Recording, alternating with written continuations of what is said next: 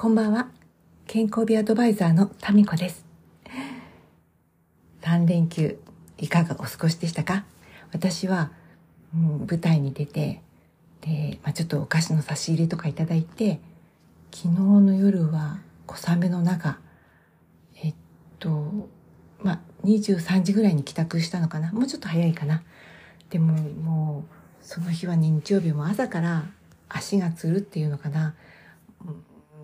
なんかちょっと今までと違いましたね。本番の当日の自分の体調が、あ、これも加齢なのかなと思ったりね、何が原因っていうことはないけど睡眠不足かなと思ったり、いろいろ反省したりとかしましたが、でもまあその応急処置っていうかな、ケアする方法を多少いくつか知っているので、それでまあ元気に乗り越えて無事終演踊りが終えることができました。でね、家に帰ってきて本当にほっとしたんだなって思って、昨日はね、いただいたお菓子とか家にあったお菓子をね、結構夜ポリポリ食べちゃいました。うん、X の方にもね、ちょっと写真アップしたんですけれど、こういう時に多分食べ、食べ終わった後に、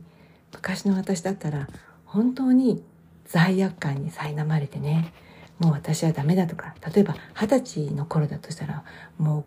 う喉に指突っ込んでね、戻したりとかしてたなとか、そういう性格だなと思うけれど、ろくじゅうにになるともうそれがなくて、うん、例えばほら過食症とかで食べ過ぎちゃってね、その指を喉に突っ込んで戻したりするでしょう。あれってね、経験した人ならわかると思うけれどね、あの肌のね、お顔の毛細血管が切れて赤いプツプツがすごい出るんですよね。うん、で、まあ、なんかその最近はそれって本当に食べ物に失礼だなと思って。まあ、だから私大食いの番組とかも好きじゃないんだけれど、なんかもう食べ物としてこの世に現れたんだから大事に食べてあげたいなと思うのと同時に、えーともう一つはね、食べ食べなきゃ私多分やってられなかったんだろうなって、自分をね大事大事するようにしています。多分昨日は食べないともう体が悲鳴を上げて、もうここで少しなんかリラックスさせてよとかね、なんかこのぐうたらの思いさせてよとかね、体が言ってたのかななんて思って、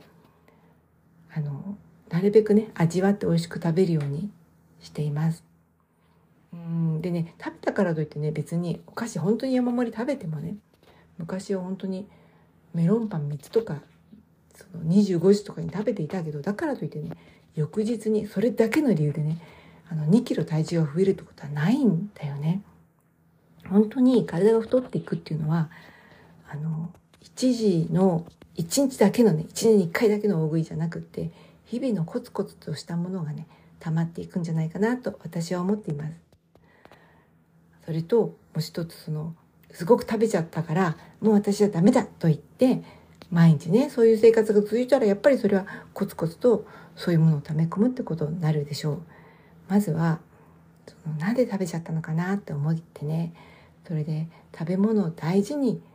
食べちゃってほしいなって思いました。今日はちょっと私にそんな反省を込めて、あと昔の思い出と一緒に話してみました。どなたかのお役に立つと嬉しいです。それではまた。